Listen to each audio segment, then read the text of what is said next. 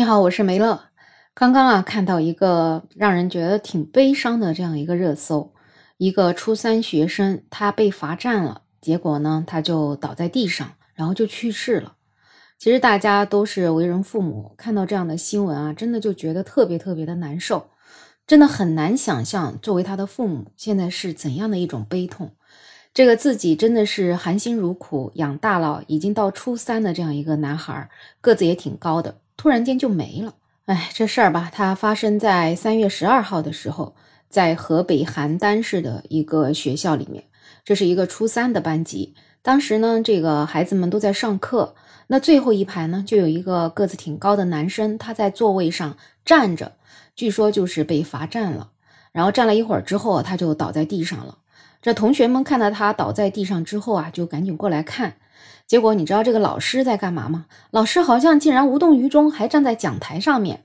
后来同学们过来看，发现这个孩子就是感觉都叫不醒了，那老师才从讲台上走过来。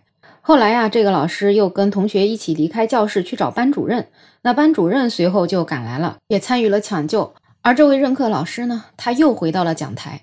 最后呢，还是几名男同学一起合力把这个学生抬出了教室。所以，对于这个孩子就是不幸去世这件事情吧，这个学生的家长就是质疑这位任课老师他抢救不及时，因为孩子的父亲从这个学校里的监控就能够看到，这个孩子他整整站了二十多分钟之后，他就倒在地上了。老师也是磨蹭了半天才过来看，结果看了之后也并没有及时处理，而是让同学去叫班主任。那至于罚站的原因呢，现在也是不清楚。那这个学校到现在为止也没有给出一个明确的解释，而这个邯郸市永年区教体局工作人员也说还正在处理此事，所以呢，这个事情目前也没有更多的消息。对于这样一件悲剧吧，确实看的人心里挺难受的。那在视频里呢，确实也感觉这位男老师他整个过程是比较冷漠的。因为当这个孩子倒地之后，其实别的小孩都很紧张，都赶紧扑过去看的时候，这位老师他仍然站在讲台上，就是感觉这件事情跟他没有关系，所以家长也是质疑这一点，我觉得也是合理的，而且家长也真的是特别特别的可怜，这孩子没了以后要怎么生活还都不知道呢。作为老师，给学生其实传授的不仅仅是学业，其实更多的也是要对学生的身体啊、心理健康的一种关心吧。所以说，老师这个职业啊，他是真的其实挺不容易的，它是一个全方位的教育这样一个工作。所以有的时候很多人说，哎呀，老师真是一个神圣的职业。但是呢，也有网友说，其实神圣的不是老师的这个职业，而是老师的这个为人。就比如说，这位老师他在学生晕倒之后，他没有选择第一时间救助，反而他还可能继续在讲课，就是他完全觉得不当回事儿吧？也许他觉得这个孩子可能是装的，或者是没事儿之类的。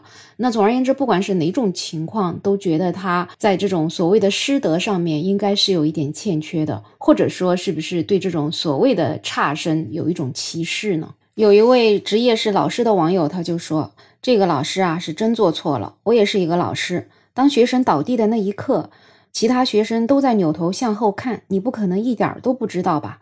就算是普通的摔倒了，你也应该要上去问一下有没有事儿。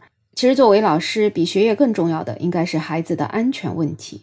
当然，也有网友竟然说批评这样的小孩儿，怎么现在连个罚站都罚不得了呢？怎么这么脆弱呢？不可否认，现在有一些孩子可能心灵上会有一些脆弱，这跟我们这个时代的背景也有很大的关系。但是在这件事情当中，这个孩子已经不是说脆弱的问题了，这已经是生命安全问题，而且最后这个可怜的悲剧它也就是发生了。